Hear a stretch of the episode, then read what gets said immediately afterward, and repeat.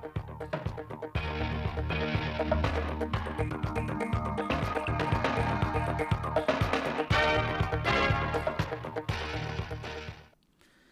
kính chào quý vị và các bạn đến với bản tin thời sự 10 giờ ngày 7 tháng 8 của Đài Phát thanh và Truyền hình Thanh Hóa. Chương trình đang được thực hiện trực tiếp trên sóng FM tần số 92,3 MHz.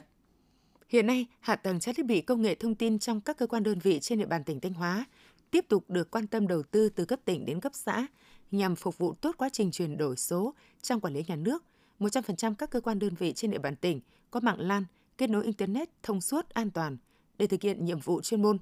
Từ đầu năm đến nay, Thanh Hóa đã triển khai 67 cuộc họp trực tuyến giữa Ủy ban dân tỉnh với chính phủ, các bộ ngành trung ương, giữa tỉnh với cấp huyện, xã và hơn 200 cuộc họp trực tuyến giữa cấp huyện với cấp xã nhằm tiết kiệm về mặt thời gian và chi phí hành chính khác. Trên cơ sở hạ tầng viễn thông, công nghệ thông tin được đầu tư mở rộng, các hệ thống thông tin được kết nối liên thông từ tỉnh đến xã và với trung ương giúp giảm thời gian xử lý công việc và tiết kiệm chi phí. Huyện Thạch Thành đang đẩy mạnh thực hiện việc tích hợp nhằm chuyển đổi số nhanh nhất, hiệu quả nhất tại những ngành đơn vị có sự liên quan trực tiếp đến dân sinh như tập trung tuyên truyền cho người dân đẩy mạnh ứng dụng công nghệ thông tin, đăng ký sử dụng tài khoản định danh điện tử, triển khai lắp đặt hơn 200 điểm phát Wi-Fi miễn phí tại các điểm công cộng tập trung đông người để phục vụ người dân truy cập thông tin và sử dụng dịch vụ công trực tuyến và các dịch vụ số, triển khai thực hiện thanh toán không dùng tiền mặt đối với bệnh viện đa khoa huyện, căn cứ bộ chỉ số đánh giá xếp hạng mức độ chuyển đổi số của các sở ban ngành cấp tỉnh và Ủy ban nhân dân cấp huyện, cấp xã trên địa bàn tỉnh Thanh Hóa do Ủy ban nhân dân tỉnh ban hành. Ủy ban nhân dân huyện Thạch Thành đã thực hiện tự đánh giá chấm điểm mức độ chuyển đổi số cấp huyện năm 2022 huyện Thạch Thành đạt 761 trên 1.000 điểm. Từ đầu năm 2023, huyện Hà Trung đã chỉ đạo các địa phương ban ngành ra soát đánh giá thực trạng tiêu chí nông thôn mới, nông thôn mới nâng cao, nông thôn mới kiểu mẫu, tiến độ thực hiện tiêu chí ở các xã đang phấn đấu về đích để có căn cứ xây dựng kế hoạch, giải pháp phù hợp. 6 tháng năm 2023, huyện có thêm 5 sản phẩm ô cốp được công nhận, nâng tổng số sản phẩm ô cốp lên 17 sản phẩm. Đến nay, toàn huyện đã huy động được gần 1.000 tỷ đồng thực hiện chương trình xây dựng nông thôn mới. Từ nay đến cuối năm, huyện Hà Trung sẽ tiếp tục tập trung hoàn thành các tiêu chí cấp huyện, phấn đấu về đích nông thôn mới đúng kế hoạch đề ra. Từ ngày 1 tháng 1 năm 2022 đến ngày 30 tháng 7 năm 2023, huyện Thọ Xuân đã có thêm 11 sản phẩm đạt ô cốp 3 sao cấp tỉnh, nâng sản phẩm đạt ô cốp của huyện đến thời điểm này là 22 sản phẩm, trong đó có sản phẩm bưởi luận văn xã Thọ Sương đạt ô cốp 4 sao. Từ kết quả này, đưa Thọ Xuân trở thành huyện dẫn đầu của tỉnh về sản phẩm ô cốp. Tới đây, huyện Thọ Xuân sẽ có thêm 3 sản phẩm dưa vàng Điển Thanh của Hợp tác xã Nông nghiệp Công nghệ cao Điển Thanh xã Thọ Lâm, bánh lá răng bừa xã Xuân Lập và bánh gai Bảy Quyền thị trấn Sao Vàng đạt ô cốp 3 sao cấp tỉnh. Cả ba sản phẩm này đã qua vòng 1, đang chờ huyện thẩm định vòng 2. Tiếp theo là một số thông tin đáng chú ý trong nước. Tối mùng 6 tháng 8 tại cảng Sài Gòn,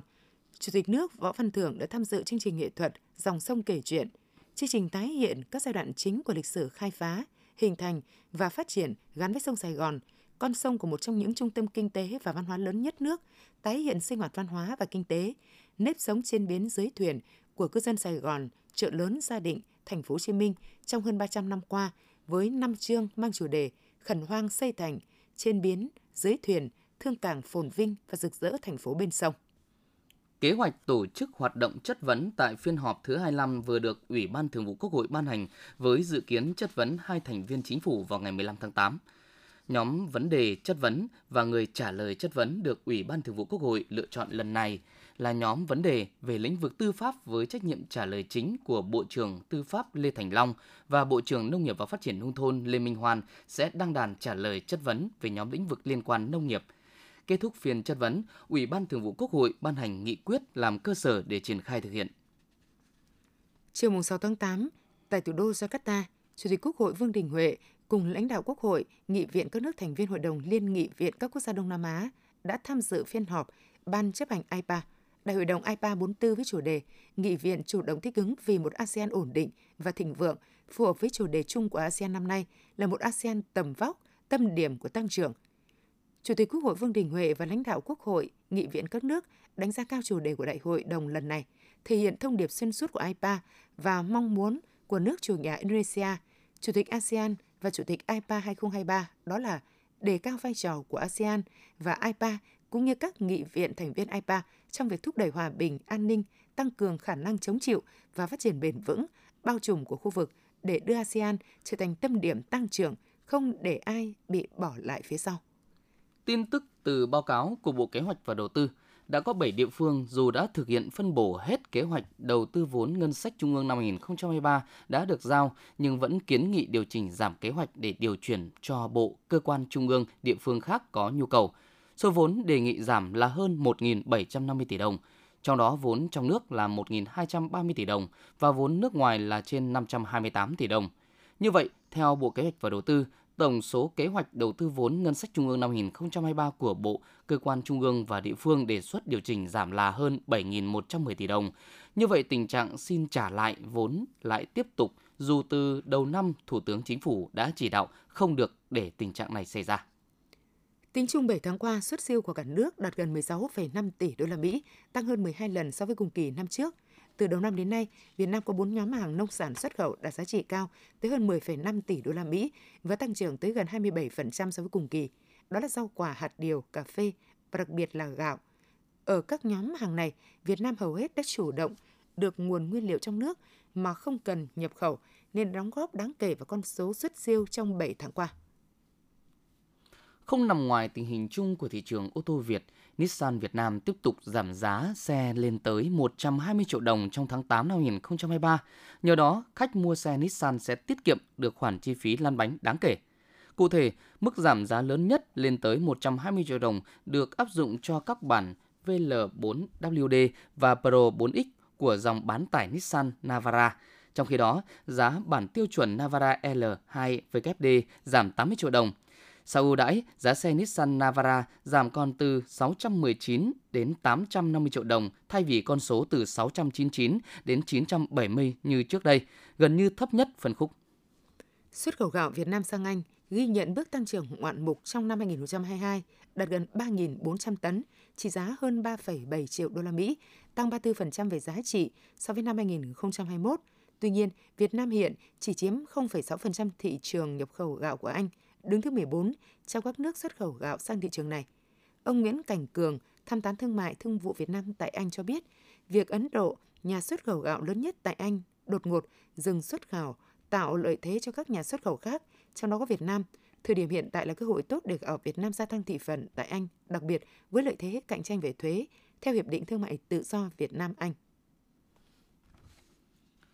Tin tức ghi nhận tại thị trường thành phố Hồ Chí Minh, hiện giá bán lẻ của nhiều loại rau tăng khoảng 20 đến 50% so với một tháng trước đó, thậm chí có loại tăng gấp đôi. Cụ thể, rau xà lách hiện phổ biến từ 40.000 đến 60.000 đồng 1 kg, tăng 10.000 đến 13.000 đồng 1 kg. Cà chua khoai tây 25.000 đến 35.000 1 kg, bầu bí mướp dưa leo giá cũng đang ở mức cao với khoảng 20.000 đến 30.000 đồng 1 kg. Theo nhiều thương lái, Giá rau tăng cao chủ yếu nguồn cung rau thiếu hụt vì ảnh hưởng mưa bão ở nhiều khu vực, trong đó vựa rau lớn nhất là Đà, Đà Lạt hiện ở cho sản lượng thấp, đặc biệt rau lá bị hư hỏng nhiều do mưa ngập lụt.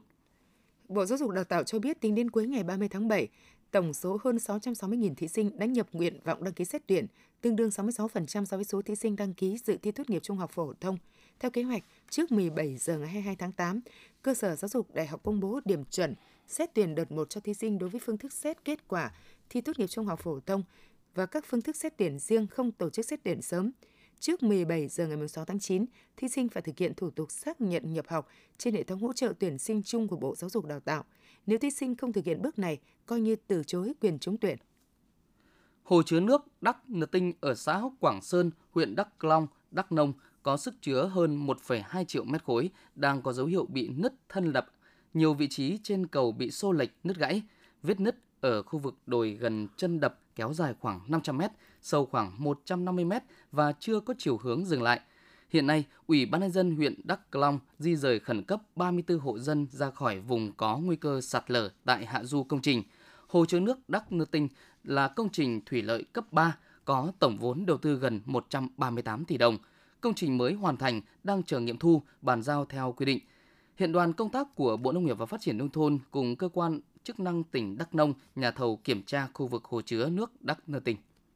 Tại huyện Kỳ Sơn, tỉnh Nghệ An, sau trận mưa đã xảy ra sạt lở núi gây ách tắc một số tuyến đường giao thông huyết mạch. Tại km số 28 đến 30 tỉnh lộ 543D, đoạn thuộc xã Mường Tiếp có 4 điểm sạt lở ta luy dương. Lượng lớn đất đá từ ta luy dương sạt xuống mặt đường khiến ô tô xe máy không thể lưu thông. Tạm thời giao thông trên tuyến đường này đang bị gián đoạn. Sáng mùng 7 tháng 8, ông Thỏ Bá Dê, Phó Chủ tịch Ủy ban dân huyện Kỳ Sơn cho biết, huyện đã chủ động yêu cầu các ngành chức năng và các địa phương cùng với bà con nhân dân sẵn sàng các phương án ứng phó với mưa lũ theo phương châm 4 tại chỗ. Những thông tin vừa rồi cũng đã khép lại chương trình thời sự của Đài Phát thanh và Truyền thanh Hóa. Xin kính chào và hẹn gặp lại quý vị và các bạn trong những chương trình sau.